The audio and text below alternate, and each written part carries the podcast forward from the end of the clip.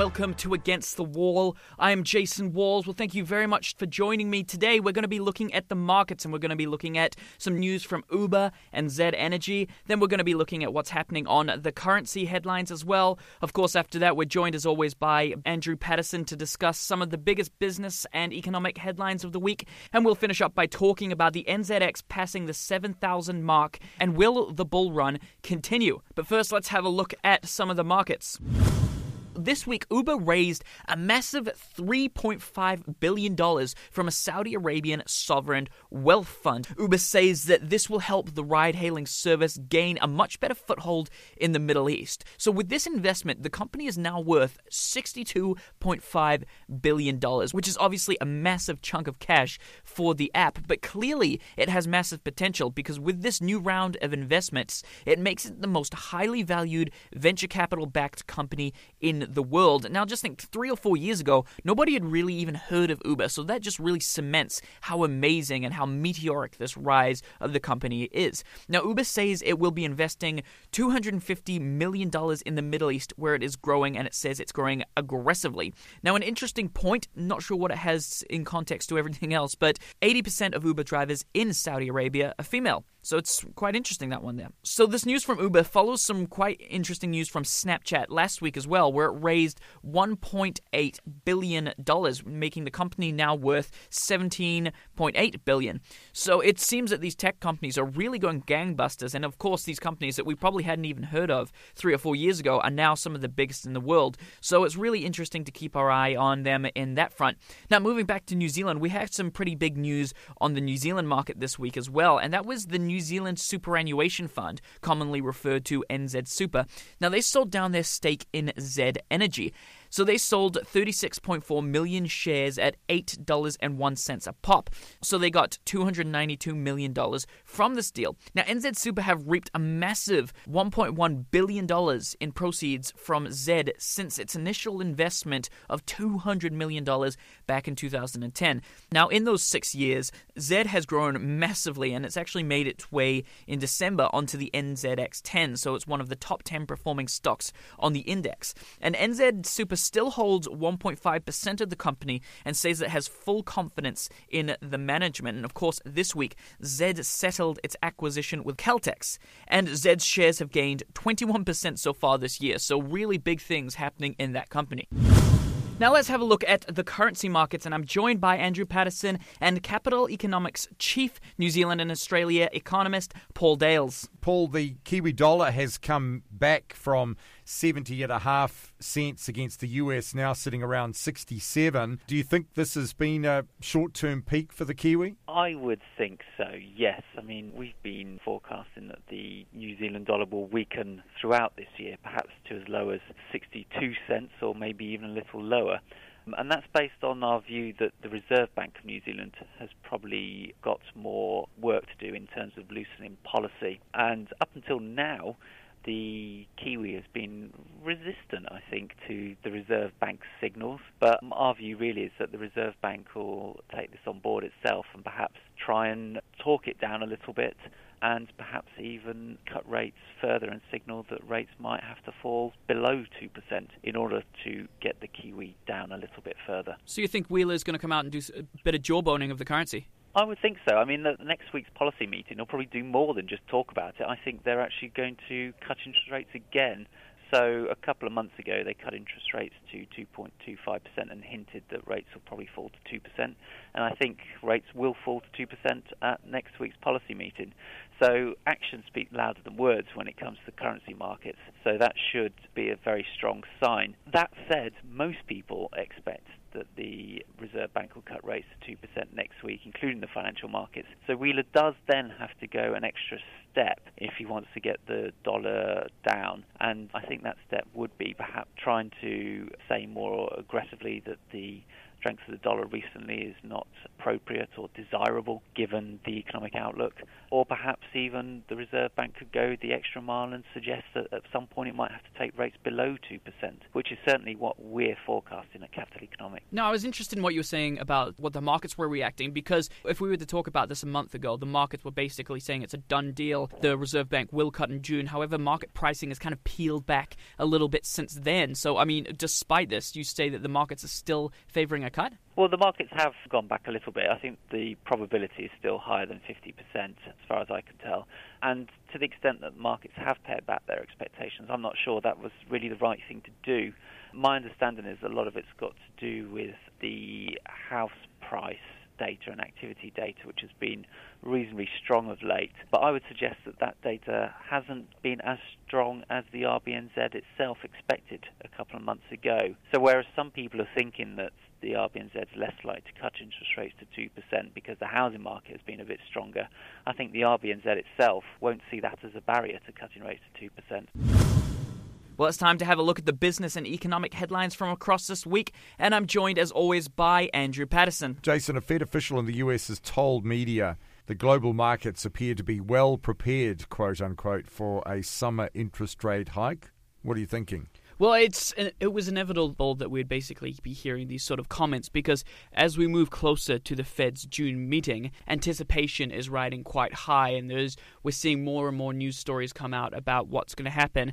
And of, although it's probably not as anticipated as the December hike, which would been telegraphed for a long time, this is still something that's been watched by a lot of people. It was James Bullard, who was the president of the St. Louis Fed, who said that markets were prepared for a summer hike. So he said if, and it's a big if, it goes off, it will do so very smoothly, which is quite an interesting comment given some of the con- commentary that's gone around the world at the moment in terms of these hikes. So economists have said that strong income growth, together with signs of the economy is picking up steam in the second quarter, could give the Fed the sort of ammunition to raise interest rates as early as the next month. So he didn't actually go into detail which month it was, if it was June or July, but he actually said that, yeah, he made this point that the markets were prepared. But we were talking about this a little bit last week, Andrew, and I'd be interested in getting your thoughts. Yeah, well, I mean, I suppose it's a difficult one for trying to, you know, second guess the Fed. It seems at the moment that the market is well primed for for those rates to hike. I suppose we're kind of splitting hairs, really deciding if it's going to be um, June or July. But I, I mean, I'm, it looks like a hike is going to happen. Yeah, absolutely, and I think that's why he's able to say the market is so prepared because so many people have just really factored this into their decision. In fact, if you look at the market pricing for a rate hike, it is pretty much a near certainty that it's going to happen. And of course, Janet Yellen has indicated that there would be at least two more this year. I mean, it's at odds about if that will actually happen, but the odds are pretty much, if you're a betting person, to say that there will be at least at least one hike. So let's talk about the Aussie economy now. It's had some rather impressive GDP figures, uh, a bit of a contrast to where things were a little while ago. Yeah, really impressive, actually. In fact, it showed that for the first quarter, economic growth came in at 1.1%. So that's way ahead of where the market was sitting, and they were forecasting about a 0.8% increase. And it's even further ahead of where the RBA was sitting, and that was at 0.7. So it's actually quite an optimistic view of the economy coming out here, and that puts annual growth rate up to to 3.1%, which is at a three and a half year high. So it's really good news for Aussie economists, Aussie policymakers, and of course, this is on the eve of the Australian election as well. So, of course, it's going to put the incumbent with a little bit of a spring in their step before the elections. So, despite this impressive number, there is actually a few downside risks, and of course, that comes in the fact in the domestic demand growth, which rose just 0.1% quarter on quarter and just 1% year on year. So that's not looking as good. But what actually is looking quite good when you look under the hood is, believe it or not, the exports. Now, we've been touting for a long time that Aussie exports have been under a lot of pressure because China are demanding fewer and fewer of the Aussie ores. But what we've seen and what industry analysts and commentators have been saying about this result is we're seeing that this is essentially the end of the mining investment phase and more of the sort of more to do with the production being taking place. And that's quite evident in in these numbers, we saw that exporting was up 4.4%. So that's quite good. So although market are pricing in kind of a, a low probability that the RBA are going to cut its rates at its next meeting, it's going to be really interesting to kind of see what happens there. This week, the NZX passed the 7,000 mark, which is of huge interest and quite a big milestone on the index. And here to walk us through it is Hamilton Hindin Greene investment advisor Jeremy Sullivan. Jeremy, the NZX passed the 7,000 mark this week. What exactly does that mean? Uh, the 7,000 mark is a, a, a reference to um, uh, the New Zealand index, which is made up of uh, the, the capital returns uh, via dividends and also the share price appreciation since implementation in early 2000. Essentially, um, New Zealand is rather unique with our index in the fact that we account for the dividends which are paid on our stocks. Uh, that, that, that, differs from, from most other indices which just refer to the overall share prices. So if we looked at just the share prices um, and the capital index, we're just marginally above where we were in 2007. Right. So, what does it mean that we're above 7,000 in terms of are we doing quite well or? Uh, the New Zealand share market has done uh, very well over the last five years. We're up around 80%. Um, but uh, as I mentioned, it is accumulation of the dividends which are being paid. So um, I, I, guess to put it in a simplistic term, if you were to look at um, uh, the rent in which you achieve from a house, the capital index v the um, gross index, it would be like saying the gross index is not only the value of the house but the rent in which you've had over the past 10 years, for example. So, um, yeah, the, the index itself, the capital index, we're only marginally above, 4.5% above where we were in May 2007. Um, but when you add in the dividends, which New Zealand companies do pay very good dividends compared to other countries around the world, um, that is what we're looking at. What we're recording there is the, is the accumulation of those.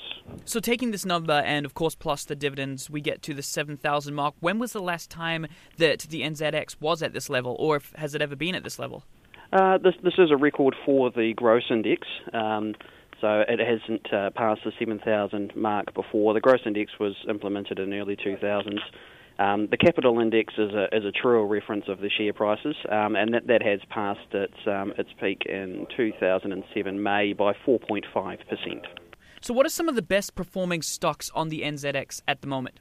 Uh, a lot of the blue chips are doing very well. Um, so the, the, likes of EBOS has had a, a very good run. They're a, um, a, a, pharmaceutical supply business based out of New Zealand and Australia, um, and they've got a mixture of um, uh, acquisition uh, strategy, which has been growing their earnings quite nicely. So year to date, um, we're looking at a 65% increase um, for uh, EBOS Group. Their head office is in is in Christchurch, but uh, two thirds of their revenue is now based out of Australia after the acquisition of Symbion Group uh, a few years ago. Um, another one of note, Ryman Healthcare. Uh, they were trading pretty sideways uh, over the last two years, has broken through that $9 mark and continued onwards um, after their recent record profit announced in May. And earlier in the podcast, I was talking about Z Energy. How they had some big news this week. How have they been performing? It looks to be quite well. Yeah, they've had a, uh, a stellar run. Um, obviously, Infratil sold out their stake at, uh, at that six dollar level not that long ago. Uh, the New Zealand Super Fund recently selling out as well. So a couple of large um, large players selling down their holding. Um, the, the acquisition has been approved um, to make them the largest uh, retailer and wholesaler of, of fuel uh, in New Zealand, um, and uh, investors have been uh, rewarded for that strategy being pulled off. Right now, Jeremy, how long do you think this bull run in the New Zealand stock market is likely got left? I think it's got uh, legs. Uh, it's um, very likely to, to continue on, in my opinion. The rationale for that is if you look at the capital index, as I mentioned, is only up 4.5% from where we were nine years ago. Um, uh, the rationale for the capital index um, uh, performance is, hasn't really changed on the background of incredibly low interest rates. We've got KiwiSaver growing at 20 25% per annum, um, uh, and retirees need income. Uh, we've got very good defensive high yielding stocks in that, fix, that mixture. So unless there's a material change in that landscape, I don't think there's going to be anything stopping stopping that run anytime soon. And what about the prospects of a lower interest rate? Will that have any bearing? Yeah, the, the interest rates do drive um, capital flows. Uh, obviously, higher interest rates make things relatively less attractive if they do go up. Um, there has been some comments that the Reserve Bank may sit on its hands at the uh, at the uh, next announcement. Just a bit of a wait and see. Um, and, and uh, if they do decide to do that, um, then there wouldn't be uh, less of a motivation for those yielding stocks. But if there were to be an interest rate cut later in the year, then that's just going to make uh, bank deposits lower, term deposits um, right across the border in that 3% range, which uh, for retirees isn't terribly attractive. Um, and when you're looking at um, a, a, very large electricity company paying dividends in that, uh, or gross dividends in that 7 to, to 11% range, they're still looking very attractive. Well, that's all we've got time for today, but thank you very much for joining me. Make sure to follow me on SoundCloud and Twitter. I'm Jason Walls92. What to look out for next week? Well, the RBA in Australia has its rate decisions, and of course, the RBNZ in New Zealand has its monetary policy statement as well. So, those are the two big ones to look out for. But thank you very much for joining me. This has been Against the Wall with Jason Walls.